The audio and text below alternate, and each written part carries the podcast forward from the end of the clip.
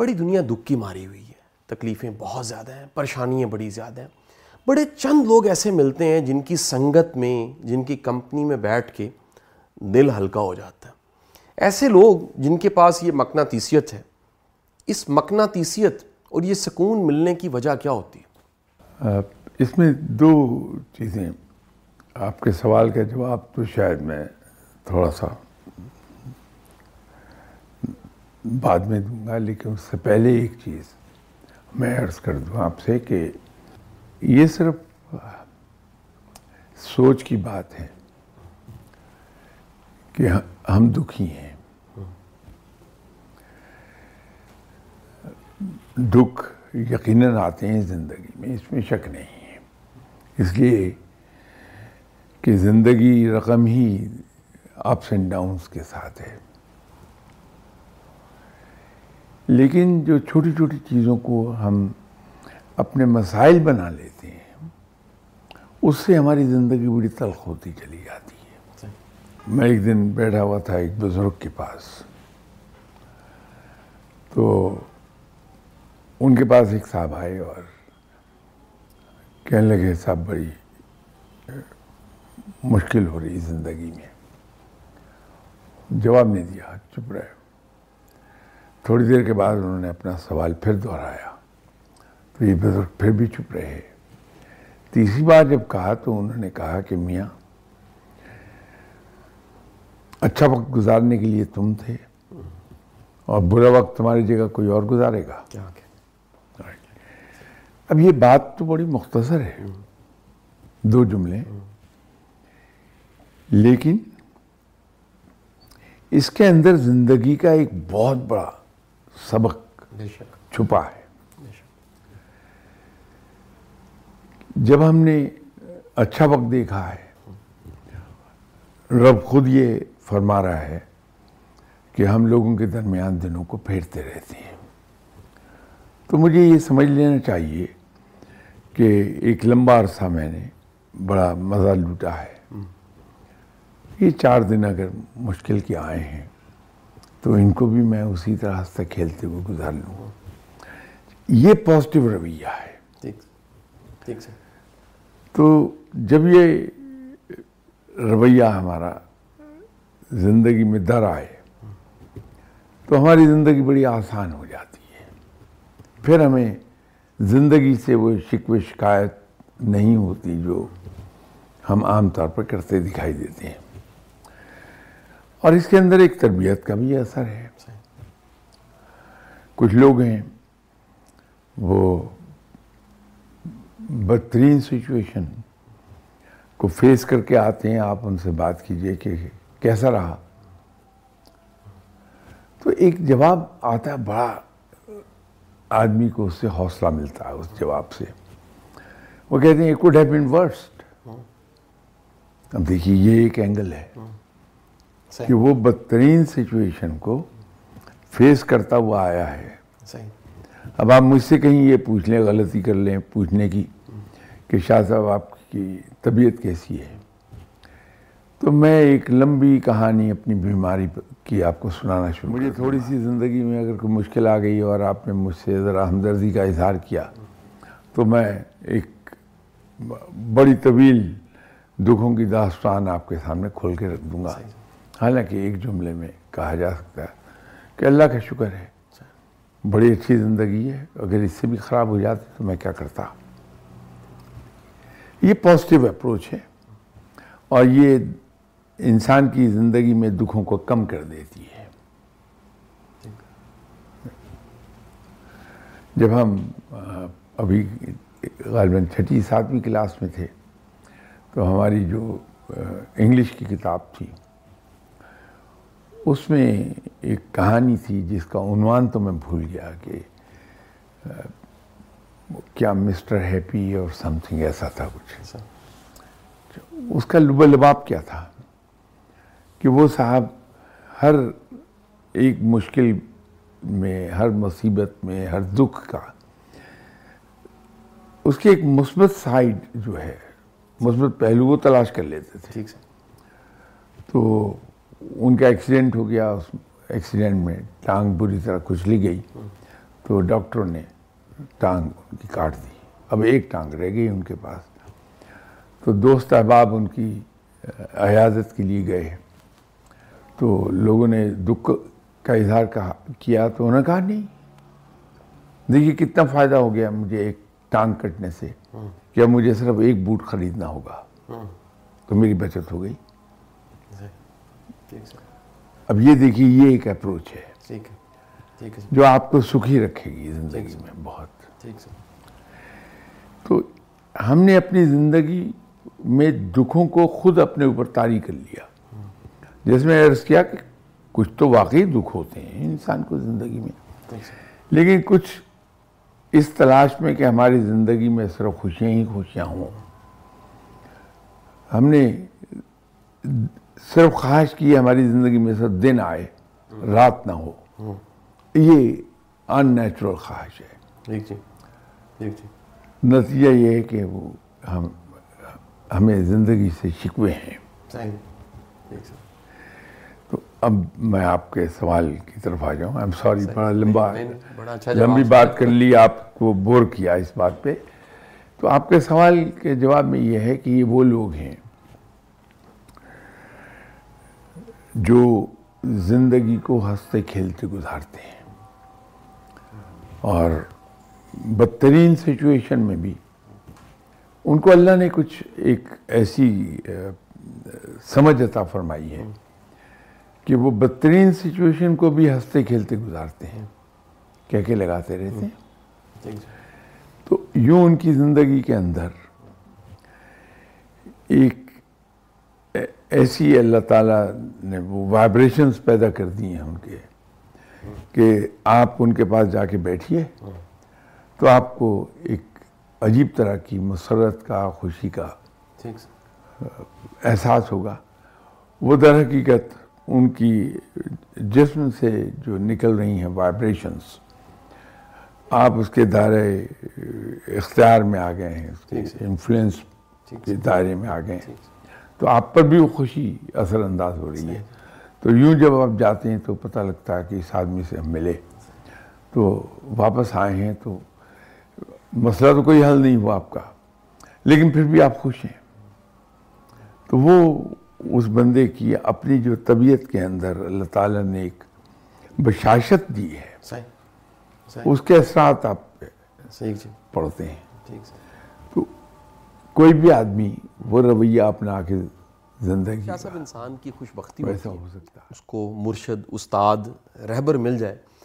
لیکن شاہ صاحب دنیا کا نظام ایسا ہے جو دنیا میں زندہ ہے اسے جانا بھی ہے ہر نفس کو موت آنی۔ اگر انسان کا استاد مرشد مربی پردہ فرما جائے اور ایک گائیڈنس کا وہ سورس جو فزیکل موجود تھا وہ نہ رہے اس کے بعد وہ گائیڈنس جو پہلے سے مل رہی تھی، اس کا سورس کس شکل میں، کیا کنورٹ ہو جاتا ہے، کیا رہتا ہے، کیا نہیں رہتا، کیا اشارہ ملتا ہے تو کیسے ملتا ہے، یہ سوال میرا خیال ہے بے شمار لوگوں کا سوال ہوگا، جو، میں کہتا ہوں اللہ تعالیٰ سب کے والدین کو اور اسی طرح استادوں مرشدوں کو سلامت رکھے، لیکن ہمیں اس قدرت کے نظام کو مانتے ہوئے اس سوال کو اٹھانا چاہیے کہ مرشد کے پردہ فرمانے کے بعد اس سے گائیڈنس کیسے لی جا سکتی اس کا آسان ترین حل یہ ہے کہ عشاء کی نماز کے بعد دو نفل پڑھ کے اللہ کی طرف رجوع کیا جائے اور اس سے رہنمائی کی درخواست کی جائے،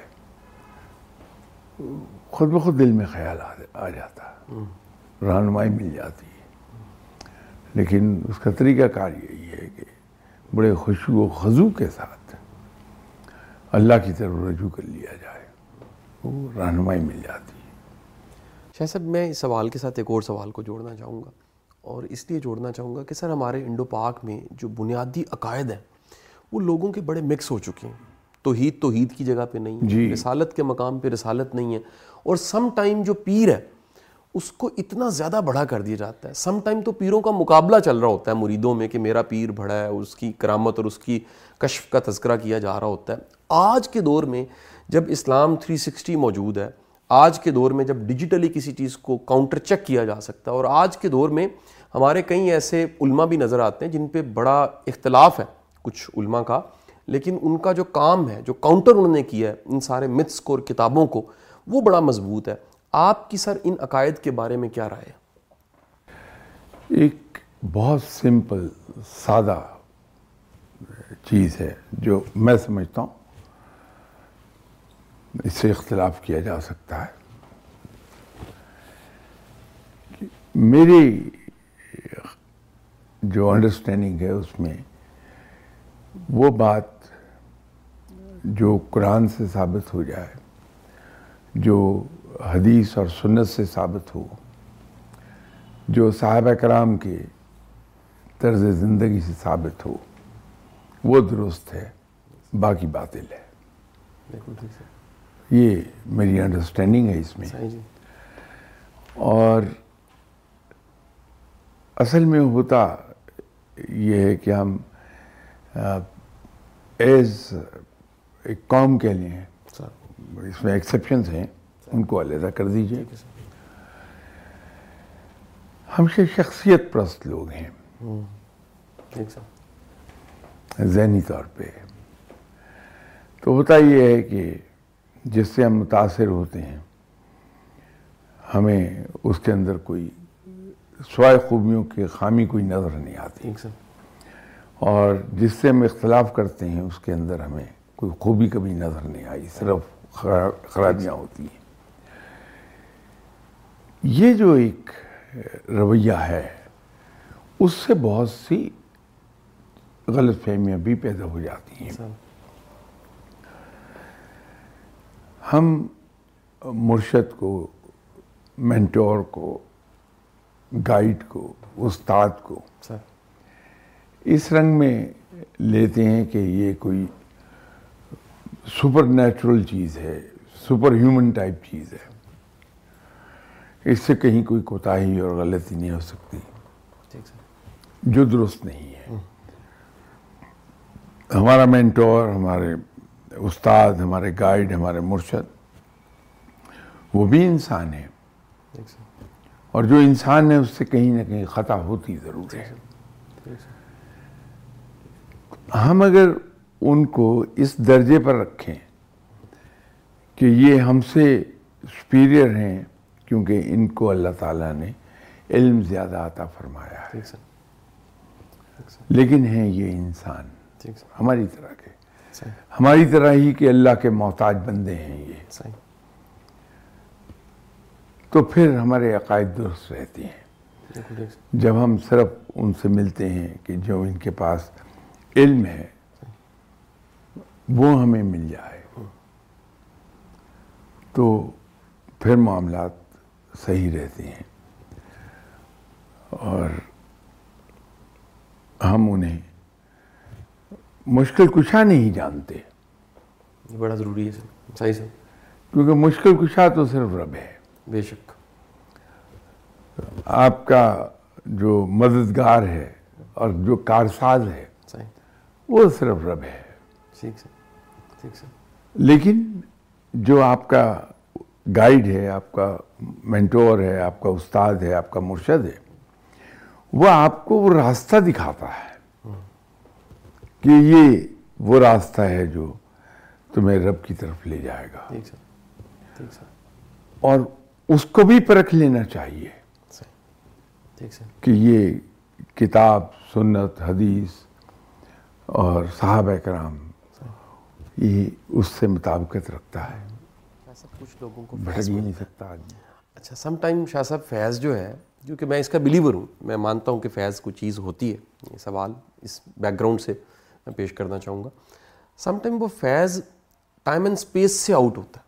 یعنی آپ کو ایک پنجابی کا بڑا کھچ محسوس ہوتی ہے۔ کہ کسی کو امیر خسرو سے کھچ محسوس ہوتی ہے۔ کسی کو نظام الدین اولیا سے ہوتی ہے سر۔ کسی کو جنید بغدادی سے ہوتی ہے سر۔ اس طرح کسی صحابی سے بڑی محبت ہو سکتی ہے۔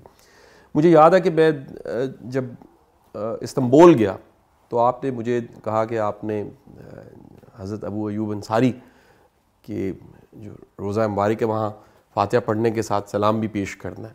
تو ایک محبت انس کسی بھی تاریخ کی شخصیت سے۔ یہ فیض کیا ہوتا ہے؟ اور اس کے ملنے کی کیا نشانی ہے؟ دیکھیے پہلی بات تو یہ ہے کہ ہم فیض کہتے کس کو ہیں۔ دیکھ تو فیض ہے بمائنے فائدے کے نفع کے۔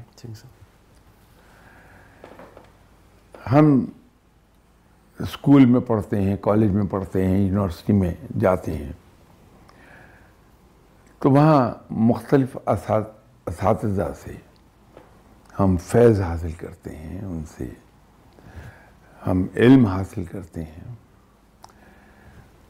تو وہ بھی فیض ہے۔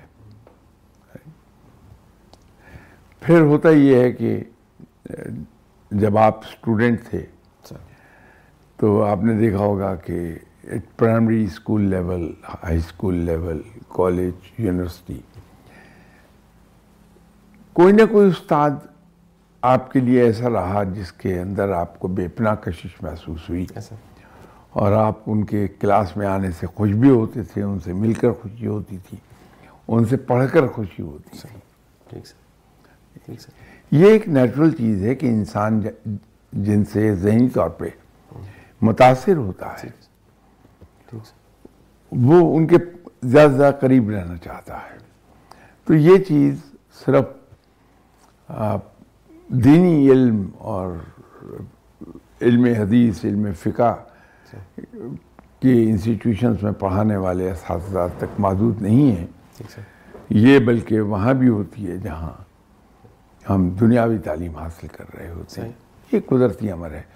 کہ انسان جہاں ذہنی طور پہ متاثر ہو جائے گا وہ ادھر کشش اس کو محسوس ہوگی۔ سر اگر کسی کے پاس فیض ہے صاحب فیض اس کی نشانی کیا ہے؟ کیا ایک صاحب فیض کو پتہ ہوتا ہے روحانیت میں کہ وہ صاحب فیض ہے؟ دیکھیے یہاں تھوڑا سا ایک شاید انڈرسٹینڈنگ کا فرق آ جائے۔ سر۔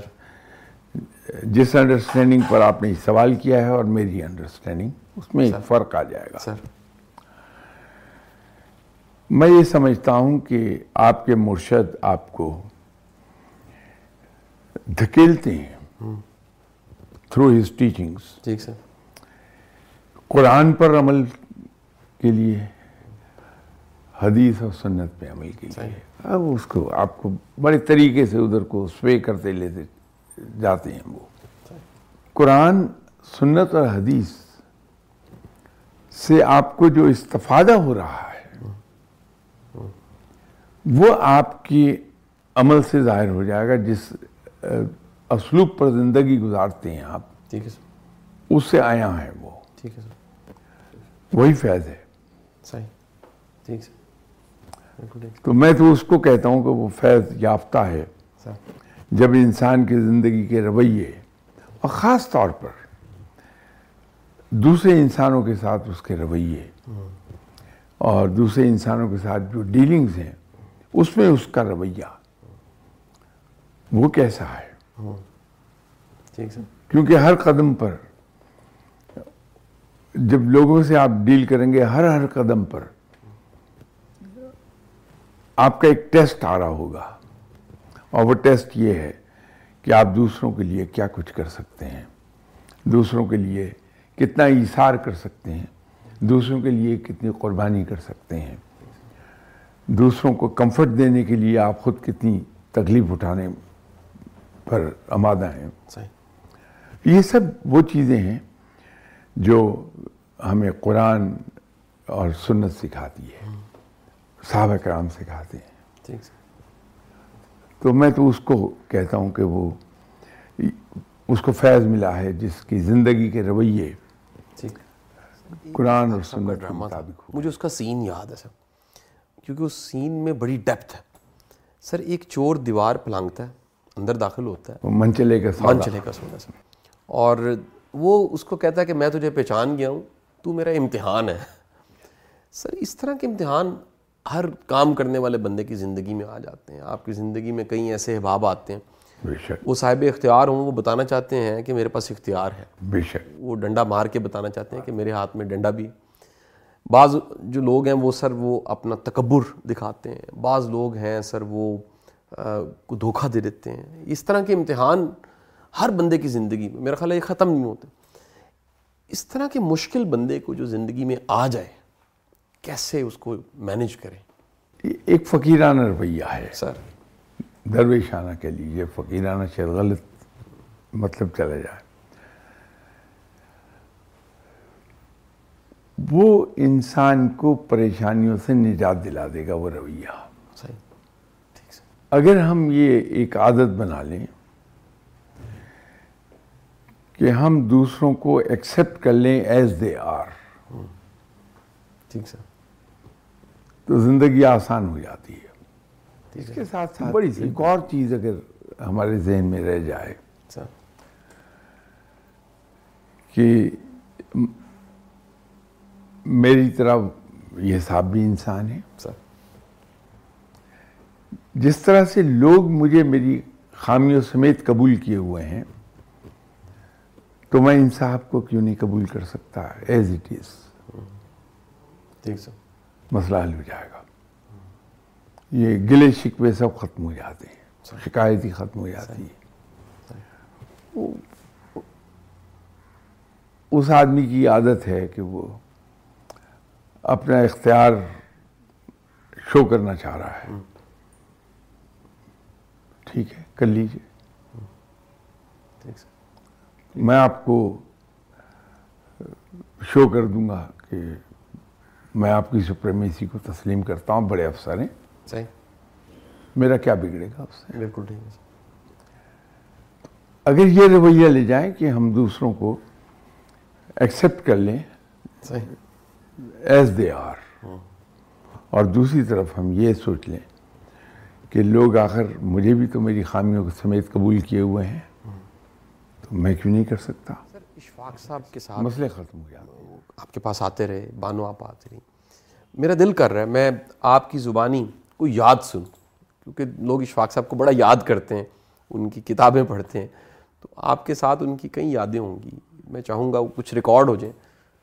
اچھا ان کے بارے میں ایک چیز کم از کم میرے مشاہدے کی حد تک۔ یہ بڑا یونیک کپل تھا۔ یونیک ان دی سینس کہ دونوں میاں بیوی بڑے ادبی اور دانشور تھے۔ بہت بلند پایا دانشور تھے۔ دونوں ہی۔ ایسا ہوتا کم ہی ہے۔ لیکن ان کے بارے میں تھا۔ صحیح۔ کہ رب تعالیٰ نے دونوں کو ایک جیسی دانش اور ایک جیسا ذوق اور ایک ہی جیسی ادبی شخصیت عطا فرمائی تھی۔ تو ان کی کوئی ایک بات ہو صحیح۔ تو انسان یاد کرے۔ صحیح۔ وہاں تو ایک دریا بہ رہا ہے صحیح۔ ایسے واقعات کا جو اور ان کی ایک ایک بات میں بے پناہ وزن ہے۔ بے پناہ وزڈم ہے اس کے پیچھے چھپی ہوئی۔ صحیح۔ انسان جو جو غور کرتا ہے صحیح۔ حیرت ہوتی ہے کہ اللہ تعالیٰ نے انہیں کس قدر بلند دانشور بنایا تھا۔ تو وہ تو ان کا ایک واقعہ یاد کرنا ان کے ساتھ زیادتی ہو جائے گی کہ وہ ہر لمحے واقعات وہاں سے منبع تھے۔ وہ صحیح جی۔ کبھی سر کوئی پھر بھی کوئی ایسی یاد آپ کے پاس وہ آئے ہوں اور کوئی ایسی چیز جو آپ سنانا چاہیں؟ ایسے تو بہت سے قصے ہیں۔ سر۔ اب وہ ایک انہوں نے واقعہ سنایا کہ ایوب خان جب فرسٹ ٹائم چائنا گئے تو ایک بڑے ڈیلیگیشن کے ساتھ گئے تھے۔ تو پیپلز ہال میں ان کو ریسیپشن دیا گیا ڈنر تھا۔ تو ترتیب ایسی تھی کہ ایک پاکستانی ان کے ساتھ ایک چائنیز بیٹھے تھے۔ تو جو ڈش آتی تھی سر۔ اس پر کامنٹری ساتھ آتی تھی سر۔ کہ اس یہ جو ڈش اب آپ کو سرو کی جا رہی ہے اس کی ہسٹری کیا ہے؟ سر۔ تو ایک ڈش پر کمنٹیٹر بڑا ایکسائٹیڈلی بہت ایکسائٹنگلی وہ بتا رہا تھا کہ اب جو ڈش آپ کو آ رہی ہے یہ ہمارے انتہائی معزز اور انتہائی اہم گیسٹ جو ہوتے ہیں ہم ان کو سرو کرتے ہیں۔ تو وہ لب لباب اس کا یہ تھا کہ اب آپ دل تھام کے بیٹھیے کہ یہ ڈش آتی ہے۔ اشفاق صاحب نے سنایا کہ یہ کمنٹری ہو رہی تھی اس کے ساتھ ساتھ پورے ہال میں ایک ہلکی ہلکی عجیب و غریب سی بو پھیلی اور وہ اسمیل بڑھنے لگی اور ایک وقت آیا کہ انتہائی زیادہ وہ اسمیل اسٹرانگ ہو گئی اور ساتھ ہی انہوں نے ہمارے سامنے ایک ایک انڈا رکھا کھانے کے لیے اور اس میں سے اسمیل کے بھبوکے اٹھ رہے تھے کہ سانس لینا مشکل ہو رہا تھا اور جو چینی بیٹھے تھے ساتھ وہ سب اپنے ہونٹوں پر ایسے آواز نکال کے تو ہونٹ پھیر رہے تھے۔ اچھا۔ اور ہمارے لیے سانس لینا مشکل ہو رہا تھا۔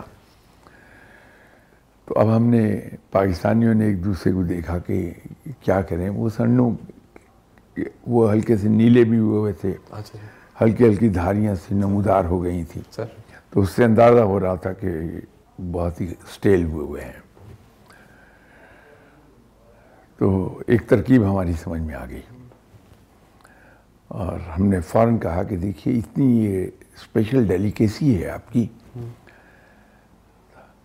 یہ ہماری طرف سے آپ کو تحفہ ہے۔ آپ کھائیے۔ ٹھیک۔ تو چائنیز نے وہ لٹرلی ہم سے جھپٹ ہی لیے اور بڑے شوق سے ان کو کھایا۔ پتہ چلا کہ یہ ایک بڑی لمبی مدت سے پریزرو کیے ہوئے انڈے ہوتے ہیں جو زمین میں دفن کیے ہوتے ہیں۔ اچھا۔ تو یوں انہوں نے اس ڈیلیکیسی سے جان کے بعد؟ پروگرام یہ تھا ڈنر کے بعد کہ یہ مختلف ان کے کمیونز جو ہیں اس میں ہی ان کو لے جایا جائے گا۔ اور وہ ایلوکیٹ ہوا ہوا تھا کہ ایک کو فلاں جگہ جائے گا یہ صاحب فلاں جگہ جائیں گے یہ فلاں۔ تو اشفاق صاحب کی باری بھی آ گئی ایک کمیون کے لیے۔ تو وہاں گئے آدھی رات سے زیادہ وقت گزر گیا تھا۔ تو اس کے جو گاؤں کے نمبردار تھے ان کے گھر انہیں ٹھہرنا تھا ٹھہر گئے۔ اب انہیں بھوک بہت لگی ہوئی تھی۔ تو وہ خاصے ایلڈرلی کپل تھا۔ انہوں نے اشاروں سے انہیں سمجھائی یہ بات کہ آپ کو بھوک تو نہیں لگی تو انہوں نے بھی جواباً اشارے سے سمجھا دیا کہ مجھے بہت بھوک لگی ہوئی ہے۔ تو وہ خاتون جو تھیں وہ اٹھ کے گئیں اور کوئی پندرہ بیس منٹ کے بعد ہمارے یہاں پنجابی کا ورڈ وہ ہے وہ اس کا اردو ایکولنٹ میرے پاس نہیں ہے۔ وہ جو مرمرے ہوتے ہیں اس طرح کی بھنی ہوئی فرائی کی ہوئی وہ مرمرے لے آئے۔ وہ خاتون لے آئیں۔ تو ایک پلیٹ میں اتنے تھے وہ ان کے سامنے پیش کیے۔ تو اشفاق صاحب کو بھوک بہت لگی تھی۔ تو انہوں نے بڑے مزے لے کے اس کو کھایا کمال کے فرائیڈ رائس ہیں یہ۔ جب کھا چکے تو اشفاق صاحب نے خاتون سے اشارے سے کہا کہ کچھ اور ہے۔ تو خاتون نے سمجھایا کہ سوری گھر میں صرف اتنی ہی دیمک لگی ہوئی تھی جو میں کلیکٹ کر لائی آپ کے لیے۔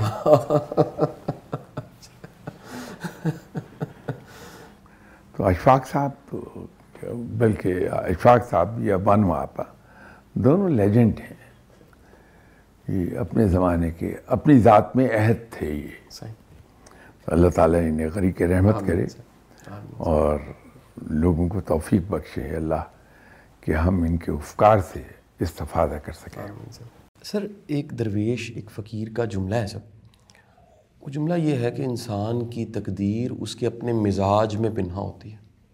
یعنی انسان کے مزاج سے ہی چیزیں نکل، پھوٹ پھوٹ کے نکل رہی ہوتی ہیں۔ اب وہ مزاج فطرت کا بھی اس میں کچھ پرپوشن ہے۔ کچھ نرچرنگ ہے، کچھ حالات، واقعات ہیں۔ اور ہم جس شکل میں آج ہوتے ہیں، اس کے پیچھے پورا ماضی ہوتا ہے۔ شاہ صاحب، بعض اوقات ایک مزاج ہوتا ہے جو بغیر سمجھے کوئی فیصلہ کر لیتا ہے۔ اچھا حالانکہ اس سے اس سے میں ریلیٹ اصل میں کرنا چاہوں گا اسٹیفن کوئے کی کتاب سیون ہیبٹ سے۔ وہ کہتا ہے کہ جی ایک عادت ہے جو بڑے لوگوں میں پائی جاتی ہے۔ وہ پہلے سمجھتے ہیں، پھر سمجھاتے ہیں۔ وائس ورثہ الٹ کر دوں تو ہر وہ بندہ جو بغیر سمجھے ہی چل پڑتا ہے۔ یا اس کو کنسولیڈیٹ کیے بغیر ہی کوئی سٹیپ لے لیتا ہے۔ تو وہ پنجابی پھر صادق ہوتی ہے جی جملہ کہ کالیاں گٹ ہوئے۔ شاہ صاحب یہ انڈرسٹینڈ کرنا اور پھر کوئی قدم اٹھانا یہ زندگی میں اور بالخصوص پروفیشنل لائف میں کتنا ضروری ہے؟ بہت ضروری ہے۔ سر۔ اسلام میں تدبیر کو بڑی اہمیت حاصل ہے کہ آپ جو کام بھی تدبیر سے کریں گے اس میں ناکامی نہیں ہوگی۔ تدبیر کب ہوتی ہے؟ جی جب آپ ایک چیز کو اچھی طرح سمجھ لیتے ہیں تو اس کی اسٹریٹجی ورک آؤٹ کرتے ہیں پھر اس پر عمل کرتے ہیں۔ تو وہ جو اسٹریٹجی ہم ورک آؤٹ کرتے ہیں یہ پروفیشنل زبان کی بات ہے۔ تو ہم انفیکٹ تدبیر کر رہے ہوتے ہیں۔ تو اس میں ناکامی کے امکانات بہت کم ہوتے ہیں۔ وہ جو آپ نے کوٹ کیا کہ انسان کے مزاج کو بڑا دخل حاصل ہے تقدیر میں۔ جی۔ وہ یہی بات ہے۔ اگر ہمارے مزاج میں تیزی ہے مزاج میں جلد بازی ہے تو ہم ہر کام کو بغیر سوچے سمجھے شروع کر دیں گے۔ اور نائنٹی پرسینٹ کیسز مزاج کو فیلئر جو تھوڑی دیر پہلے ایک سوال کے جواب میں عرض کر رہا تھا کہ انسان کو اپنے آپ کو سمجھنا چاہیے دیکھنا چاہیے۔ تو وہ مزاج ہمارا ہمارے سامنے آتا ہے کہ میرے مزاج کی یہ خرابیاں ہیں۔ جیسے غصہ ہے جی جلد بازی ہے۔ بغیر سوچے سمجھے کسی کو بلیم کر دینا ہے۔ ہائیلی اوپینینیٹڈ ہونا۔ ہائیلی ججمنٹل ہونا۔ یہ سب مزا- مزاج کی خرابیاں ہیں۔ اگر ہم سب سے پہلے اپنے اس مزاج کی خامیوں کو ٹھیک کرنا شروع کر دیں کہ ہم نے کسی آدمی کے بارے میں کوئی رائے قائم نہیں کرنی جب تک کہ اس معاملے کے چاروں پہلوؤں پر غور نام کر لیں پھر ہم غور کریں۔ ابھی ایک ہمارے یہاں اور چیز راہ پا گئی ہے۔ پروفیشنلی بڑے غلط ہے جی آپ نے پندرہ سال پہلے جی کارپوریٹ ماحول میں رہتے ہوئے ایک فیصلہ کیا۔ میں آج اٹھتا ہوں اور کہتا ہوں جی قاسم علی شاہ صاحب نے یہ فیصلہ بالکل غلط کیا تھا۔ دنیا کا بہترین سے بہترین فیصلہ جی اگر آپ اس سیٹ آف سرکمسٹانسز سے ہٹا کے دیکھیں گے تو غلط ہوگا۔ ٹھیک ہے سر۔ تو کسی فیصلے کو جج کرنے کے لیے جی کہ آپ نے جو قدم اٹھایا تھا وہ درست تھا یا غلط؟ جی مجھے وہ سیٹ آف سرکمسٹانسز جی سر۔ پہلے اسٹیبلش کر لینے چاہیے۔ پھر دیکھنا چاہیے کہ قاسم علی شاہ صاحب کا فیصلہ درست تھا یا غلط تھا۔ ٹھیک ہے سر۔ اسی طرح ہم ججمنٹل ہو جاتے ہیں۔ آپ جج ججمنٹ پاس ہی نہیں کر سکتے۔ سر توقع کہ اسٹوری کے تمام پہلو آپ کے سامنے نہ ہوں۔ اور اس کے اندر بھی جسٹیفکیشن ہوگی۔ جی۔ یہ ضروری نہیں کہ ہر سچ حقیقت بھی ہو لیکن ہر حقیقت سچ ہوتی ہے۔ میں کسی کو دیکھتا ہوں کہ وہ طوائف کے کوٹھے پہ گیا ہے۔